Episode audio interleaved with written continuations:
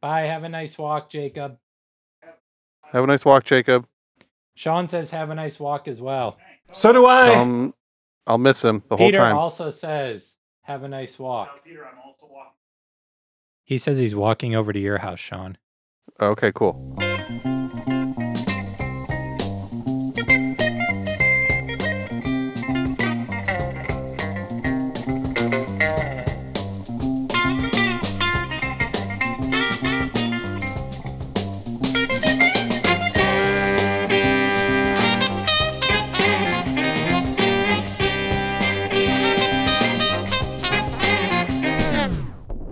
Welcome to I'd Buy That for a Dollar, a podcast about inexpensive, common, and underappreciated records that are waiting to be rediscovered. I'm your host, Sean Hartman, and I'm joined by my regular co-host, rewatcher of the 72 Dolphins, Jeremy Ruggles. Yeah! Perfect season. It was flawless. A season to be remembered. Forever. And immortalized in the Ace Ventura movie. Oh, no. Which has not aged well, I must say. It has not aged well. Oh. Anyway, we're also joined by diehard fan of Wes Borland's early work, Peter Cook. Yes, I am a Fred Durst lyrical apologist and really devoted to Big Dumb Face. That's what we appreciate about you. Which is Wes Borland's... that is a Wes Borland project, right? Yeah. How did I know that? Say yes to Wes. Yeah, say yes to Wes. All right, Jeremy. You have got, from what I understand, the very first blues record featured on this podcast and one of the few that you can still find for cheap. Take it away. Very true. I have brought Josh White live at Town Hall. Also, I think the first live album we've done, correct? Yeah, I think so. I think you're correct. I don't recall offhand any other live albums. Yeah, we're going right down my alley today as the guy who likes folk a lot and also the guy who loves live records. A lot of people don't like live records. I love them. Mm-hmm. Sometimes they're amazing. And all those little like faults, that's what makes them beautiful, guys. Yeah, that raw energy. Yeah, as long as it's not one of those live albums where they edit out all of those mistakes and clams. I hate that. Or a studio album where they add audience noise in between tracks. Oh, like Sergeant that's the Pepper. Worst. All right, let's. I'm going to just throw a track at you right out of the gate. Mm-hmm. What you got? It's called Hard Time Blues. Mm-hmm.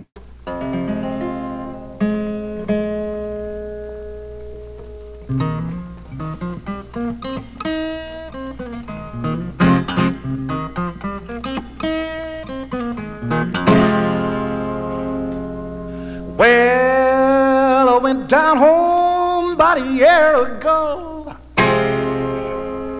Things so bad, Lord, my heart was sore. And folk had nothing. It was a sin and a shame. Everybody said hard time was the blame. Great God Almighty, folks feeling bad. Lost everything they ever had. Great God Almighty, folks feeling bad. Lost everything they ever had. Now the sun was a-shining 14 days and no rain. Hoeing and planting was all in vain. They had hard, hard times, Lord, all around. Meal barrels and crops burned to the ground. Great God Almighty, folks feeling bad. Lost everything they ever had. Great God Almighty, folks feeling bad. Lost everything they ever had. They had skinny-looking children, bellies poking out. That old pellagra without a doubt. And old folk hanging around the cabin door. Ain't seen time this hard before. Great God Almighty, folks feeling bad. Lost everything they ever had. Great God Almighty, folks feeling bad. Lost everything they ever had. Then I went to the boss at the commissary store. Folks all starving, please don't close your door. We want more food. moved and a little more time to pay. Boss man laughed and walked away. Great God Almighty, was feeling bad. Lost everything they ever had. Great God Almighty, was feeling bad. What year is this record? This record was recorded at a concert in 1961 and came out in 1962. Man, that is amazing live recording technique, or what am I trying to say? That's amazing live recording production there. It sounds incredible. There's not a lot as far as the instrumentation goes, but it sounds impeccable. Man, I wonder who could make such an impeccable sounding record. Who could that be? Do either of you know already? No. Quincy Jones. Oh, nice. The GOAT, the man himself. Yeah, actually, on the back of this record, there is like a section devoted to telling you every single microphone that was used on which instrument and like the settings for the Ampex tape recorders. And then it has Quincy Jones signed right underneath it. Is there going to be, on other tracks, are there more instruments than just Josh White and guitar? Are there other players? Yeah, there's sax on some, there's drums, piano. I think that's it. Okay. Yeah. Wait, Peter, are you saying that you haven't listened to this record yet? Yes, I am admitting to that, Sean, but it's not my fault. This doesn't appear to be on any streaming platforms or on YouTube. I couldn't find any versions from this recording that way, so I had to listen to other versions of this, most of the songs. So this is an internet exclusive for this album, thanks to the I'd Buy That for a Dollar podcast. True. Yeah. This album is cheap, but I don't know if it's actually that... I have my copy, but I don't know how common they are. Can you speak to that, Sean? Josh White records in general are pretty common. I've never really collected any Josh White records, so I couldn't tell you which ones I see more than others. He's just a guy that no one seems to listen to anymore. Where did you find this, Jeremy? Was this your first experience with Josh White? Yes, I actually got this at Sean's recommendation because... Sean knows I'm a folkie who's a sucker for lefty union songs and whatnot. And So he's like, here, you want this guy. And I got it. And my first time listening, I really didn't like it.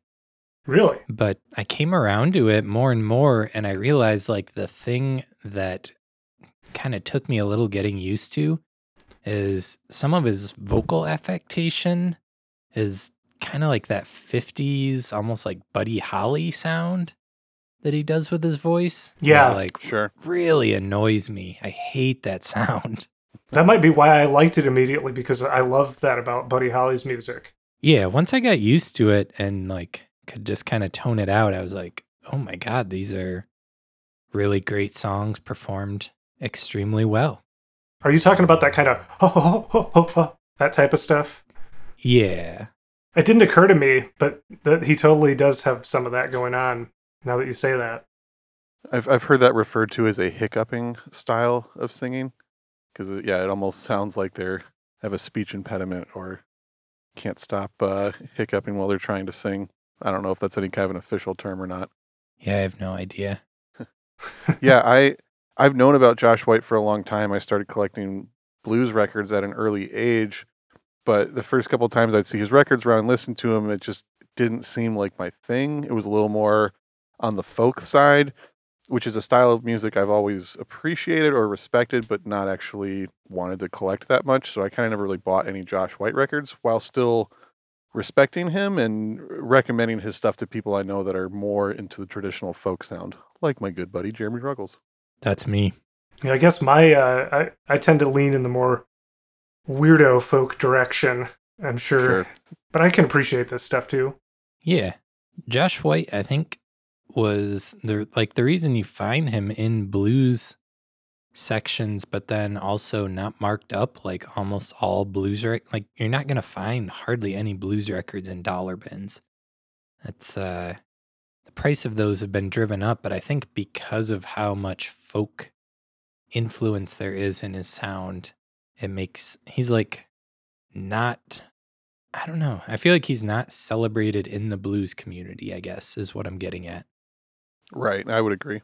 Yeah, he was part of the Piedmont blues tradition, which, as I'll admit, I wasn't familiar with that going into this, but in doing some research, the Piedmont blues tradition, it's also known as East Coast blues or Southeastern blues, and it refers to a finger-picking guitar style that the melody and rhythm of that is comparable to the ragtime piano style. Far out. I didn't even know that. I just noticed, like, oh, he plays like a bluesy, folky guitar style. But I didn't know.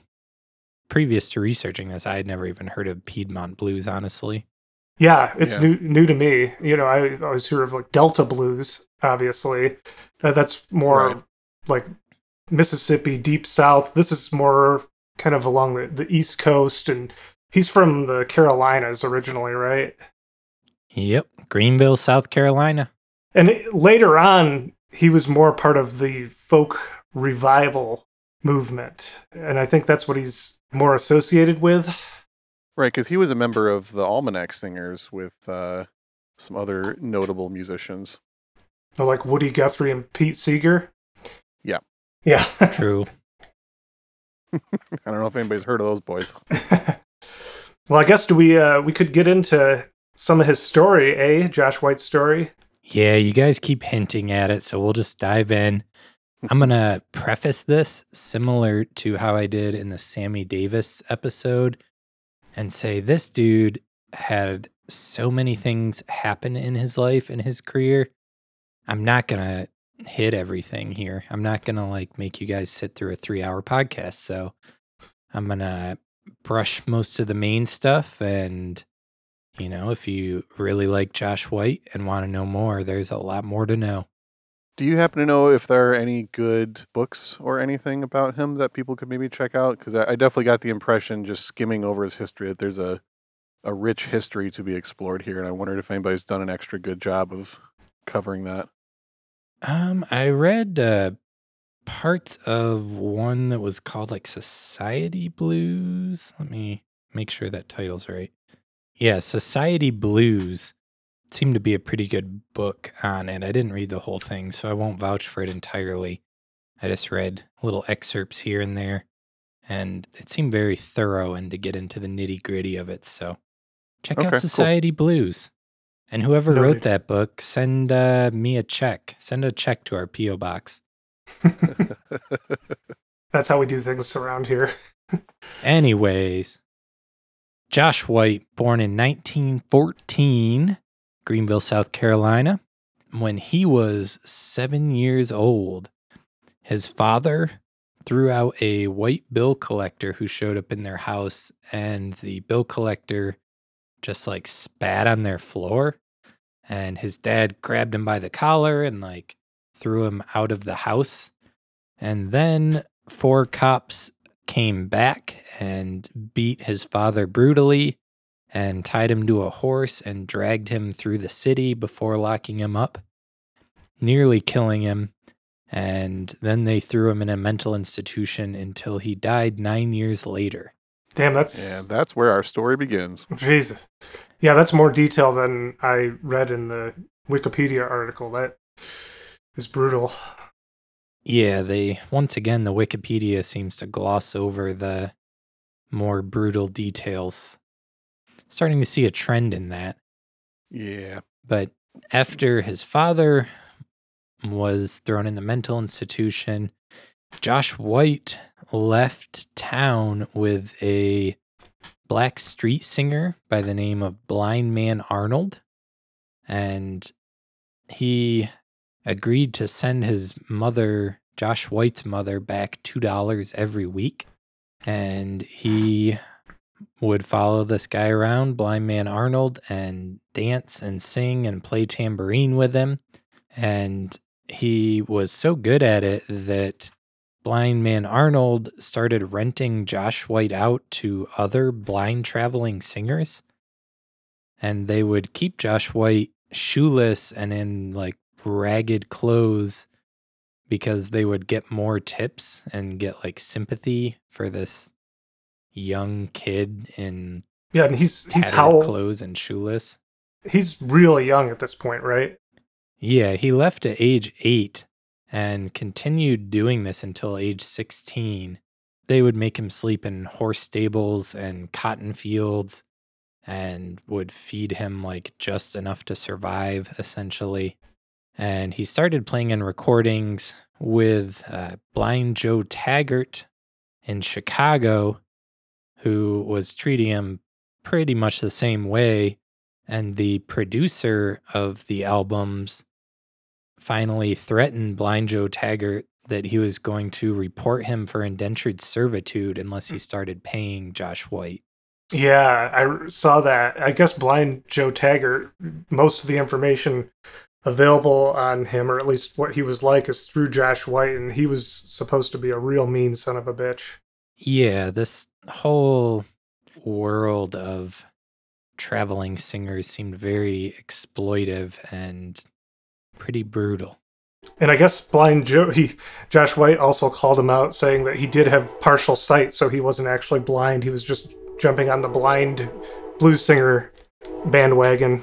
Yeah, that was confusing to me reading through, because there were so many blind, whatever their names were, traveling musicians that it seemed like that can't be possible. Like, it must be, yeah, like you said, kind of a lot of fraud going on in that realm, which makes sense.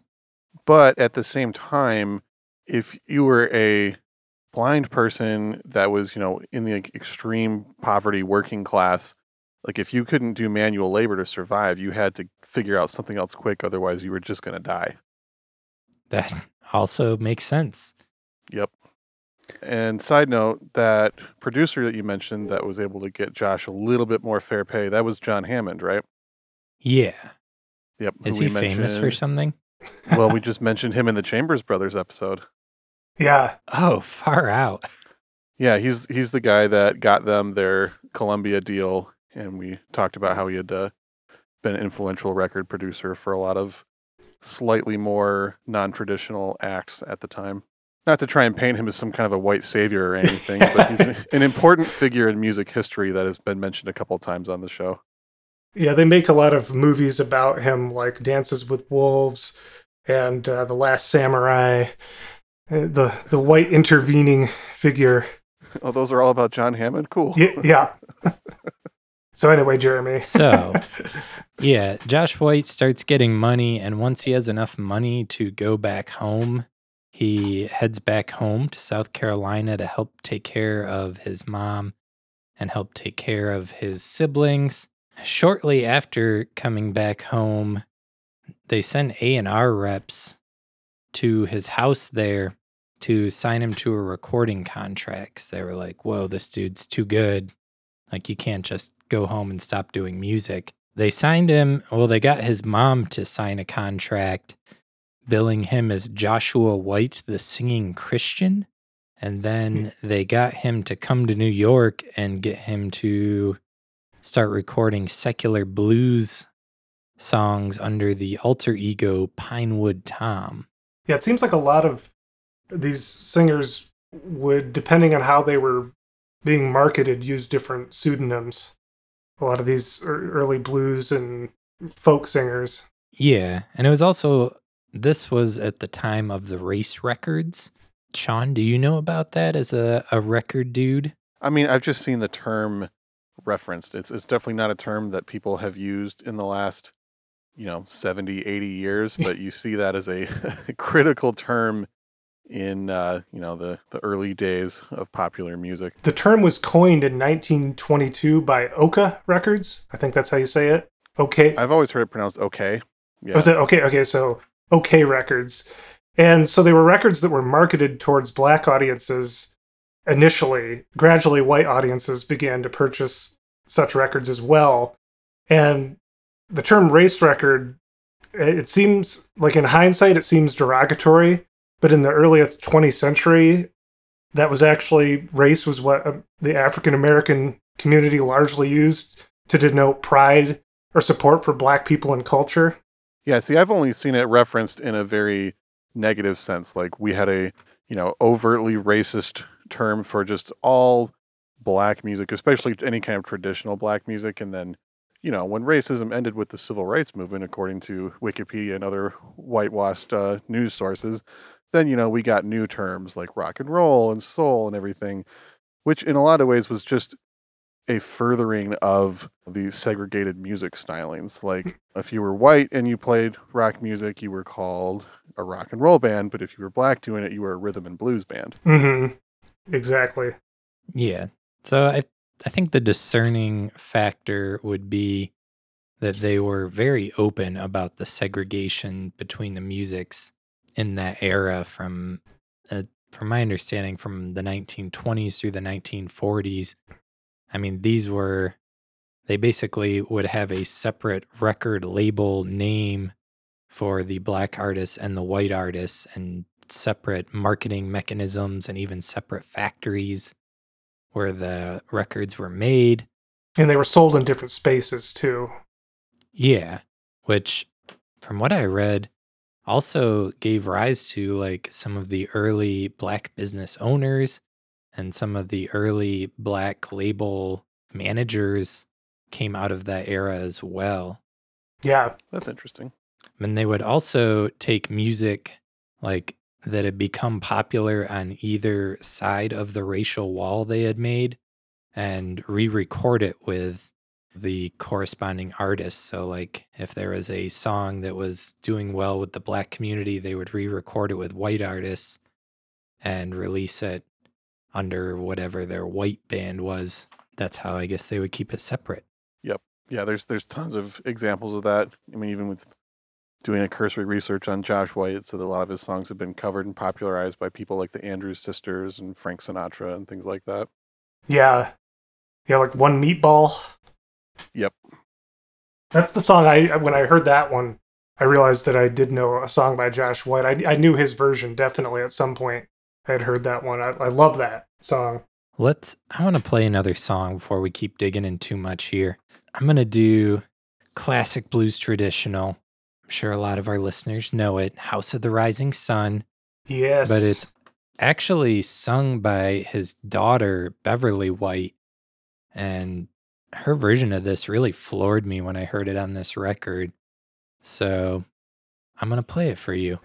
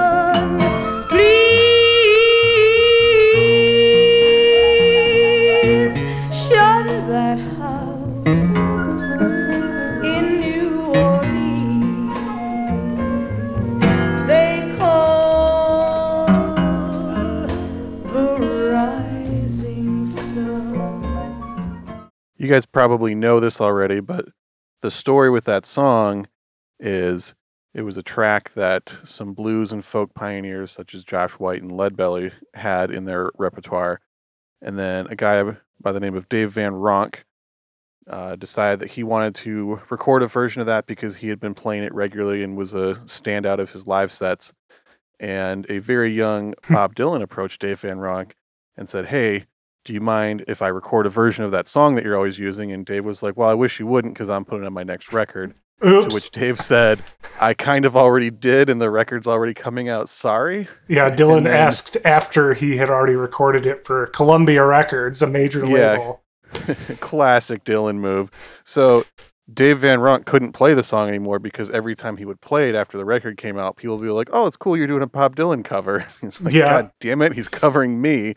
And then when a little group called The Animals covered it, Bob Dylan couldn't play anymore because he started getting the same thing at all of his shows. People were like, "Oh, you're covering The Animals. That's cool, Bob." Yeah. Yeah.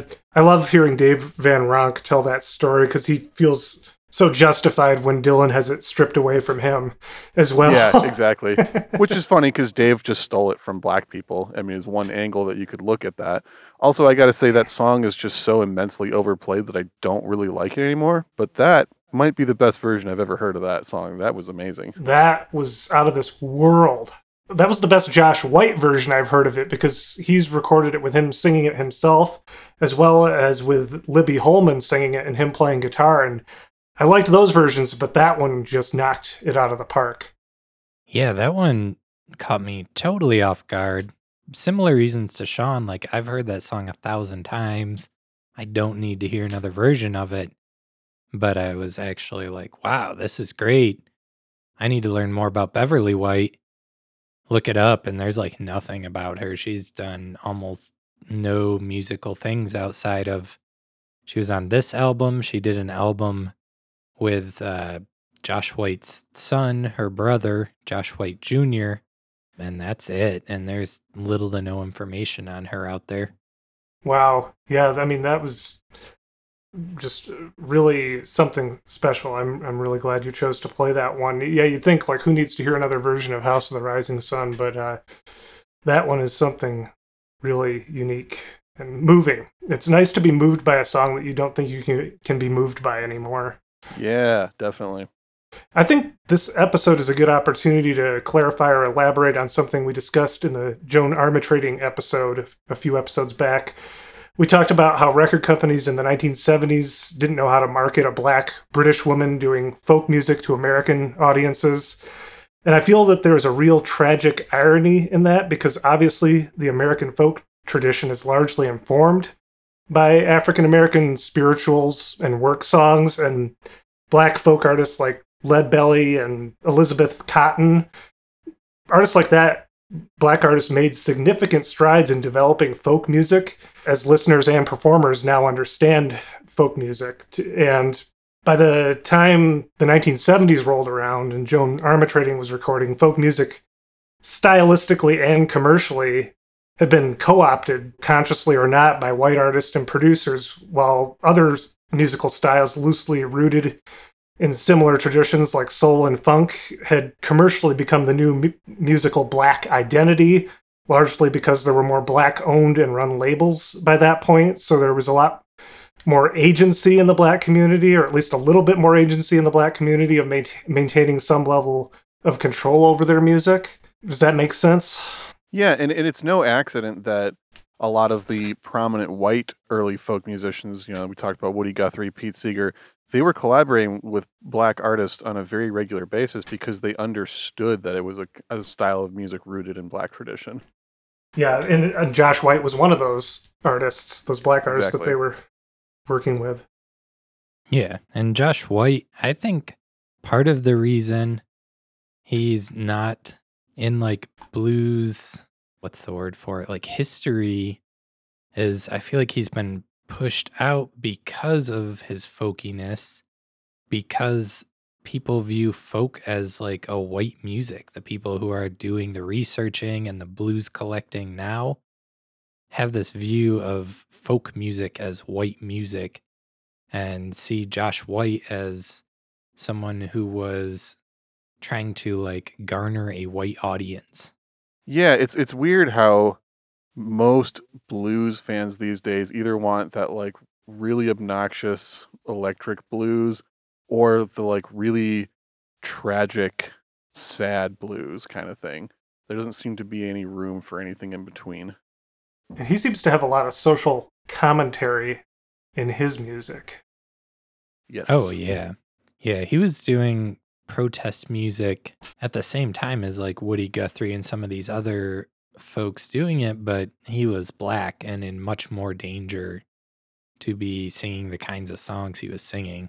Well, I think I read this right when I was doing the research, but one of his protest songs, Frank Sinatra covered and then was in a movie based on the song and won a Grammy for it. Yeah. So it's like the same thing of like white people are celebrated when they talk about human rights, but black people are seen as like subversive and controversial. Yeah. Didn't he work with Lead Belly? We talked about Lead Belly. We'll get there. Let me jump back into the timeline and get us there though real quick. There's a few important things to jump on here. In 1936, he cut his hand up real bad in a bar fight. He got gangrene in the hand, and the doctors all wanted to amputate it, and he kept refusing, said, no, I'm not going to amputate it. And that hand became like virtually useless and immobile for years after that. He was exercising it and doing all kinds of stuff, trying to get it working again, but he could not play guitar and was not performing, basically ended his music career at that point and was being like a dock worker and working kind of more menial jobs. But then suddenly in 1938, when he was playing poker, his hand just started working again. Oh man, I would have loved to have been around the poker table that night. That was probably a miraculous night. Yeah. Yeah, that must have been an insane celebration. Royal flush. Also, I can play guitar again. I'm out. And this coincidentally happened 1938. And there's some producers in Broadway working on a play, John Henry. And they keep trying out people and it's not working. So they start listening to a bunch of race records and trying to narrow it down. And they narrowed it down to this guy they were listening to, Pinewood Tom, and this other one, Josh White, the singing Christian. It's the same person. Yeah, we've either got to have Josh White or Josh White. So they brought him onto the play. The play was a fairly big success, but most importantly, it put Josh White in contact with Lead Belly, Woody Guthrie, Burl Ives, and very importantly, Alan Lomax. Mm-hmm. The younger Lomax. Son of John Lomax. I don't know who John Lomax is, should I? I mean, he was Alan Lomax's father, and together they went around documenting folk artists and I don't know when John died. I mean, Alan's name is better known of the two, but it was a father-son effort. I've only ever known Alan. Yeah, I didn't really know John's name until I did an intensive research paper on Lead Belly in college. So Josh's white star is rising. He starts performing in the first interracial duo with singer Libby Holman. Mm-hmm. And they start performing in venues that were previously segregated. So he's right at the leading edge of trying to end segregation very actively in the places he's performing and with who he's performing with. She was a pretty radical figure herself. I don't know if you looked into her at all, but... I only read the tiniest amount. What do you got, Peter? Oh... I don't know. I know that there was a lot that surrounded her life. I didn't have anything prepared necessarily, but I know that she was openly bisexual at the time. And at some point also was accused of murdering her husband, or was suspected of having murdered her husband. Yeah, that was the only thing I saw. From what I understand, openly queer musicians in the early folk and blues and gospel culture was much more common than the history books will tell you nowadays. Really? Yeah, I know that Sister Rosetta Tharpe was openly bisexual and a few other people who I'm forgetting the names of, but that's definitely something that was intentionally whitewashed and buried over the years. Interesting. Where was I? I'm sorry. Sorry, we derailed you there. Here. Libby Holman is a great singer, though. I really like the few recordings that they did together that I was able to find. Yeah, I listened to a couple of the songs. Something about that like crazy vibrato she uses that was popular in that era was another one of those kind of vocal techniques that annoys me a lot. Yeah, it reminded me a little of Odetta. Yeah. A white Odetta. Ooh, we could probably cover an Odetta record on this show at some point. That'd be cool. That would be dope. I was planning on it. I didn't think her records are very cheap, though, are they? I found them cheap occasionally. I'm sure we could figure out an angle on one of her records. Anyway, right. We'll work on that. Anyway, Eleanor Roosevelt, heard of her? No. Yeah, sounds familiar. Is she related to John Hammond? She's not related to John Hammond, by blood at least. Teddy Roosevelt? No. First Lady. FDR's wife. Oh, yeah. Oh, that one. Okay. Yeah. She was mad into folk music and really liked Josh White and invited him to play FDR's inauguration in 1940. During this time, they also initiated a draft where Josh White's brother was drafted into the Army. And Josh White saw firsthand how badly the segregated black soldiers were treated compared to the white soldiers. I mean, they had like barracks for the white soldiers, and they would make the black soldiers sleep in tents, like at the training grounds, amongst numerous other mistreatments. So he was trying to push for desegregation in the military. They also wouldn't allow black workers into factories that had war contracts. So the good paying factory jobs were not being offered to people if they were black. Not surprising. Eventually, they did, I would say, at least partially credited to Josh White, who was pushing for these things. They did end the segregation of war contracts, though the War Department fought FDR on the desegregation of the military, saying that the military is no place for social experimentation. Ugh. But FDR later on heard Josh White's album Southern Exposure, and he was so blown away by it, which FDR was not into folk music.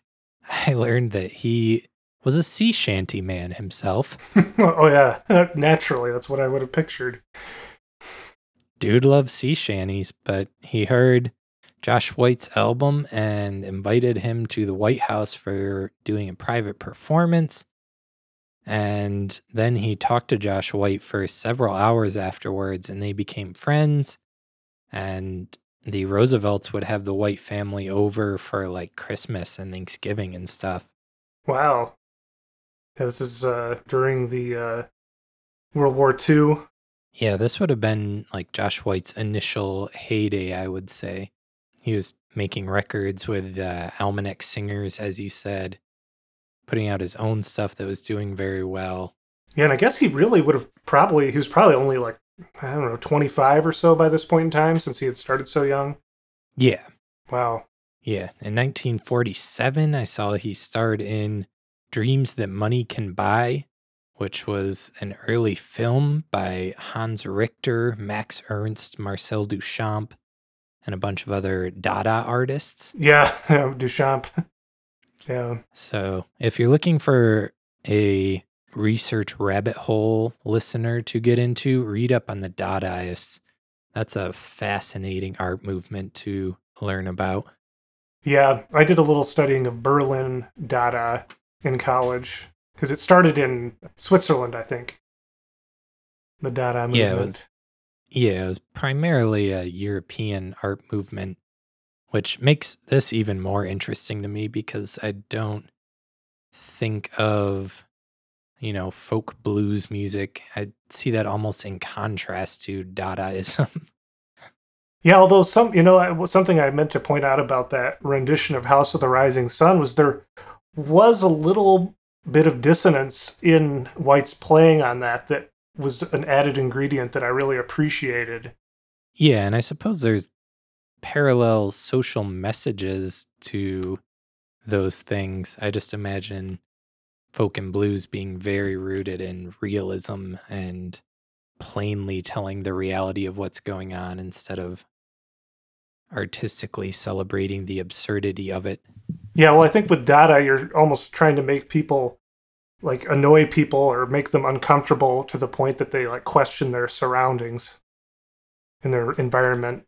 Which there's definitely plenty of folk records that are leaning heavier into that concept, but it's you don't find it in any kind of traditional folk stylings usually. Mm-hmm. I'm going to play another jam before we... Perfect time for that. ...cruise further into this. What do you got next? I want to play... This one is actually sung by his son, Josh White Jr., but he's playing a Woody Guthrie classic, Pastures of Plenty.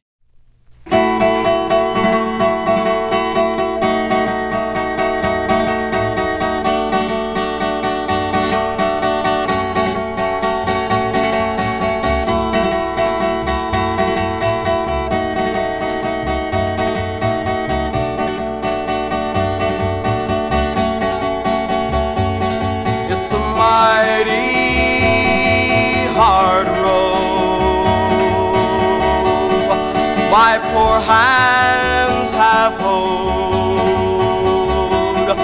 my poor feet have traveled that hot dusty road from out of your dust bowl, and westward we rode. Your desert was hot and your mountains were so cold.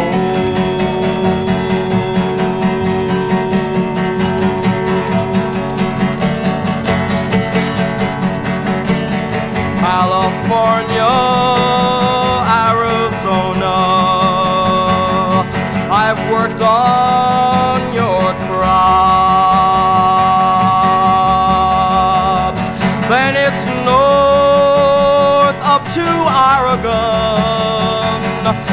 Harvest your hops, dig the beets from your ground, the grapes off your vines, to set on your table. That's wow,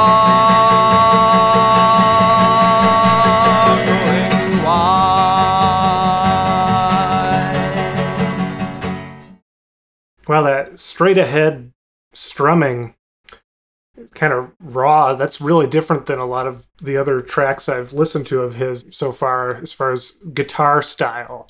That wasn't something I was expecting. It's really like raw folk right there. Yeah, I wonder if Josh White Jr. is a guitar player himself. It's not clear on the record as to whether maybe that might be Josh White Jr. actually playing guitar there.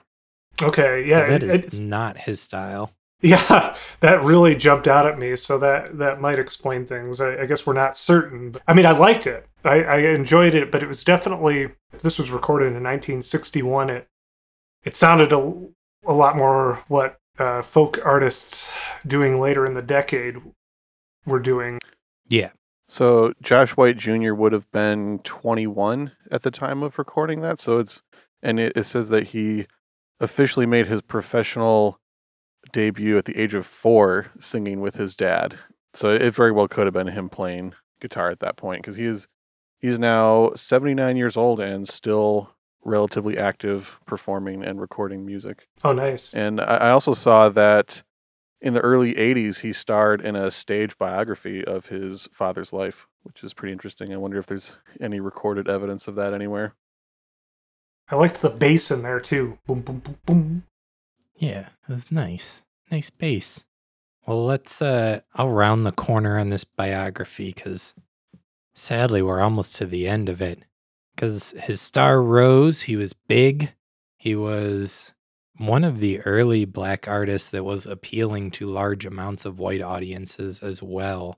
But come 1950, we get Truman, and we get the McCarthyites, and Josh White is put on the blacklist.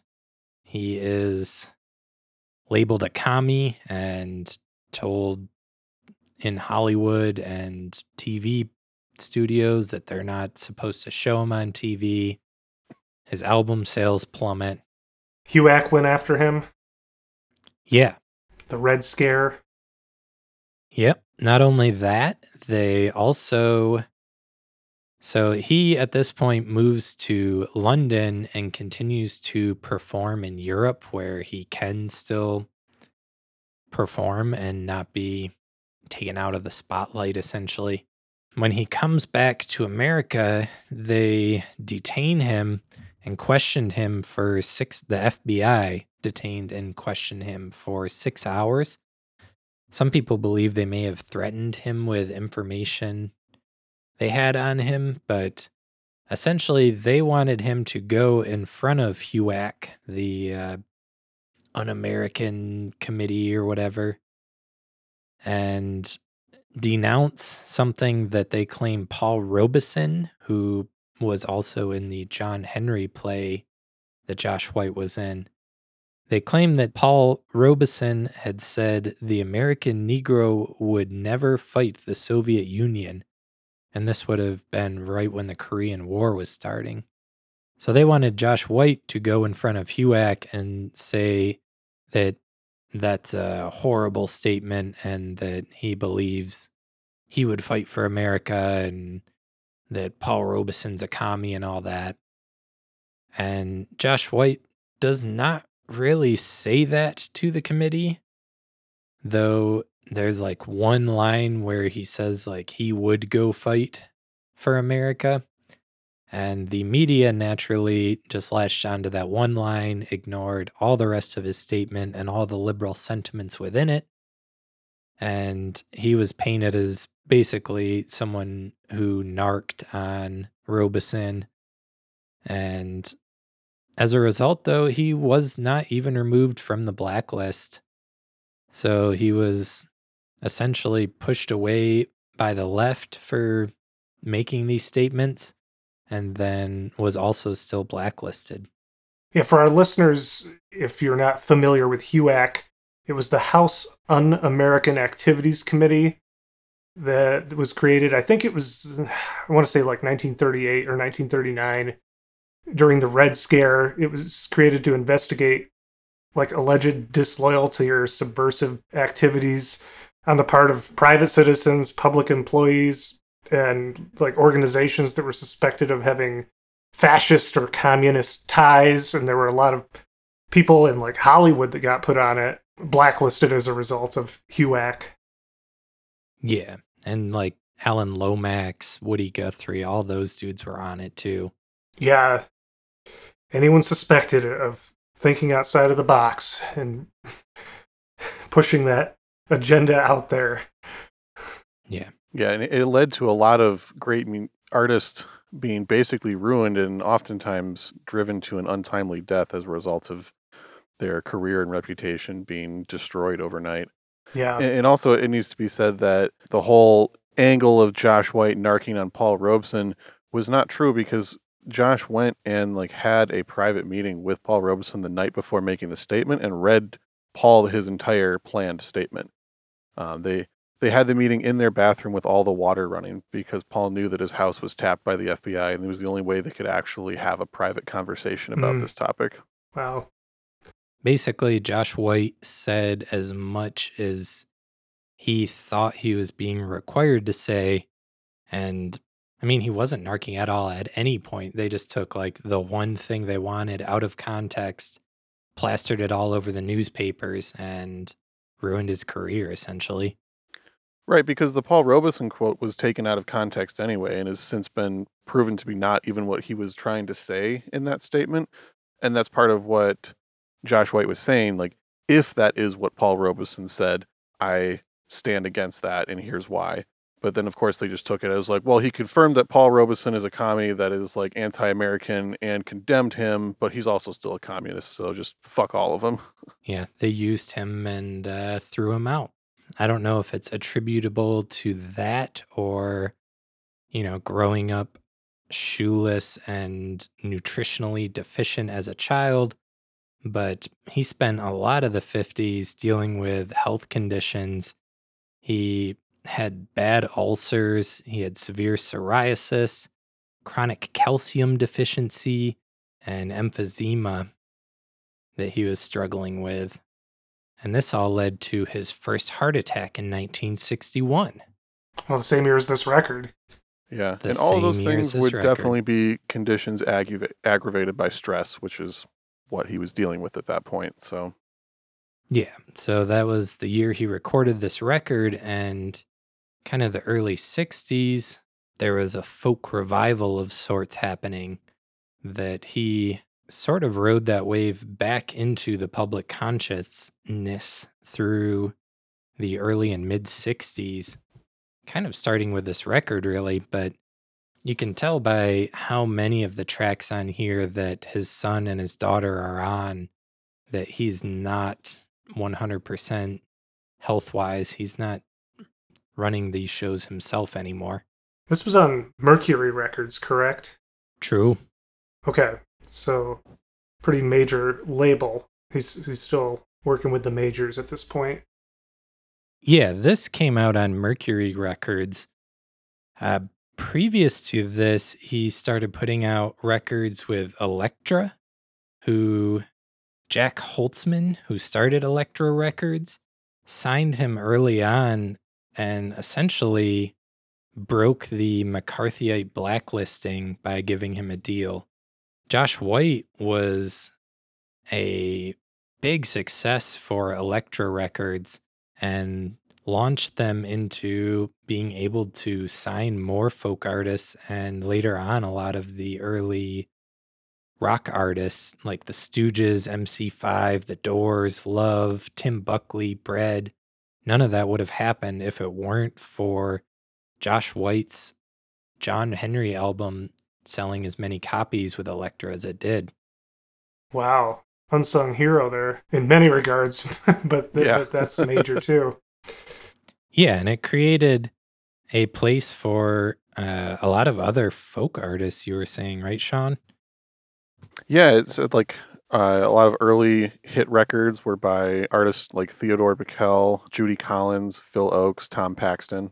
Yeah, so Josh White, essentially, they used his name and fame that he had garnered previous to the blacklisting and were able to tap into that to launch their label, essentially. That's major. Yeah, and in 1963, JFK broke the TV blacklisting finally by having Josh White perform on a CBS civil rights special that was like a concert that civil rights activists and musicians were playing at. And then in 1965, guess where he plays? Would that be the Newport Folk Festival? Yeah, we mentioned it last week. Also there with the Chambers Brothers was Josh White. Not playing with the Chambers Brothers, obviously. That would have been a legendary collab, though. True. That would have been far. Actually, it probably would have been amazing if they did some gospel stuff. Oh, my God. Yeah, it would have been crazy. I wonder if there's documentation of Josh White's performance from that. I think a lot of the performances that weekend were recorded because there's a Newport 65 album that came out, but I don't know if the stuff that didn't make the album cut has been preserved in any way. Hopefully. Have to look into it. Interesting you said that JFK was involved with you know, in front of the cameras as doing something progressive. It's weird how behind the scenes he was so different, as we discussed in previous episodes. Like, yeah, it was Sammy Davis. Mm-hmm. I mean, that was just so wrong on so many levels. And I hear more and more stuff about JFK along those lines. Yeah, he was more a product of his time than a visionary away from it, in my humble opinion. Yeah. I mean, I've seen him express admiration for things Hitler did, but that's a different podcast. Woo. Full JFK takedown on this podcast, eh, boys? I'm ready for it. It's going to come back for us. I'm going to team up with Jimmy Page and Phil Spector. Oh, no. And who was the guy last week? Yeah, who did we take down last week? Oh, the owner of Columbia Records. Oh, Clive Davis? Clive Davis, yeah. Oh, he's got it in for I'd Buy That for a Dollar, for sure. Yeah, we're taking down notable white men one episode at a time here. Setting the record straight. Scooby-Doo us, guys. Well, that brings us pretty much to the end of the story. He played LBJ's inauguration, and then in 1969, he died during heart surgery. He had 3 heart attacks. They were trying to do a valve surgery, and it did not work. So he passed away at the age of 54. He really seems to have packed a lot in, though. It seems like there's a lot of material to dive into with this guy, and why haven't I really heard of him before? I mean... Yeah. He went from literally being shoeless on the streets to playing 2 presidential inaugurations. So now I'm guessing, Jeremy, since you didn't want to focus heavily on Sammy Davis's filmography and his acting ventures, I'm guessing that you didn't go into great depth with Josh White's thespian turns, but it seems that he did act in a number of things. You know, stage and in film, correct? Yeah, and even his Wikipedia page states that it's commonly accepted that he would have been a much bigger film star if it wasn't for the McCarthyism. He was a rising star and seemed poised to take Hollywood by storm at that point. Yeah, he was seen as like a sex symbol. Yeah. He popularized playing with his top 2 buttons undone. And was seen as, you know, the ladies thought he was a hottie. I'm guessing he was probably one of the first, or if not the very first, like black male sex symbol. There was also a lot of, you know, tabloid controversy that some very influential, famous white women had affairs with him. Nothing notable seems to have been proven, but it's also rumored that that had a lot to do with him being a special target of McCarthyism. Not just his humanitarian efforts and protest songs, but the fact that he seemed to be a black person that white women really like to have sex with. Josh White gets it on. Mm-hmm. Yeah, I saw that some people believed the FBI knew about that and was using it to force him into making those statements that he made, right. But I don't know any of that for sure. Yeah, nothing's been proven, but it definitely doesn't seem out of the question by any means. Dude's a hottie. True. Hell yeah.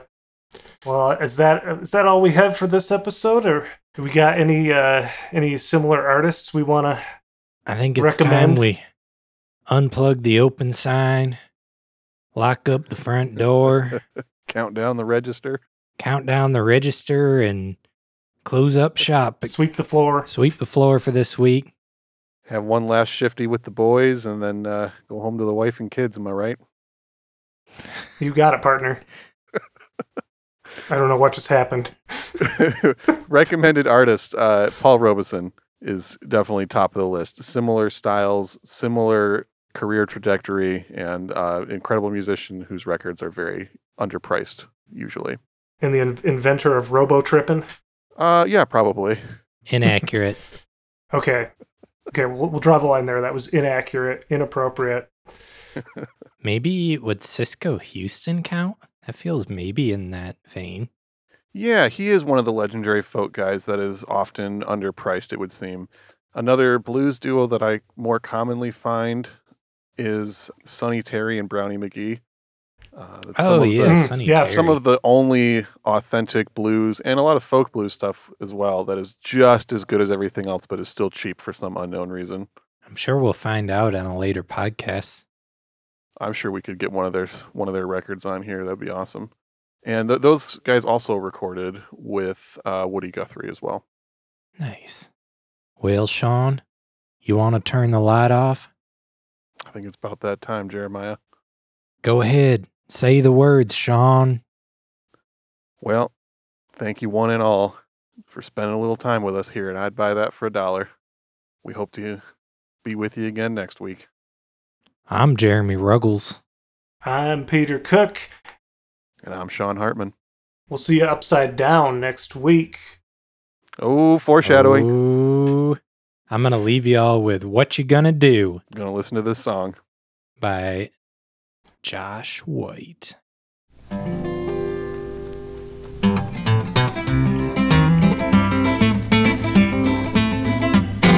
What you gonna do when you meet gives out, my baby? What you gonna do when you meet gives out, my honey? What you gonna do when you meet gives out? Stand around the corner, mouth in a pocket. Thanks for listening to another quality episode of I'd Buy That for a Dollar. We would like to just gently remind you that if you enjoyed this, please like and subscribe. You can find us on Instagram, on Facebook, and this podcast is available at pretty much any streaming service that you might normally find podcasts. Just hit that subscribe button and you'll get those notifications every Tuesday when we drop a new episode. And if you could find in your heart to tell a friend, spread the word a little bit, keep that organic growth going for us so that, we'll keep making these amazing episodes for you. Thanks for listening. See you next week. Slats in the bed, go blam to blam in the morning. Slats in the bed, go blam to blam in the evening. Slats in the bed, go blam to blam, but I'll go and sleep and I don't give a damn sometimes. What you gonna do when your man gives out, my baby? What you gonna do when your man gives out, my honey? First I'll grab my money and kick him off.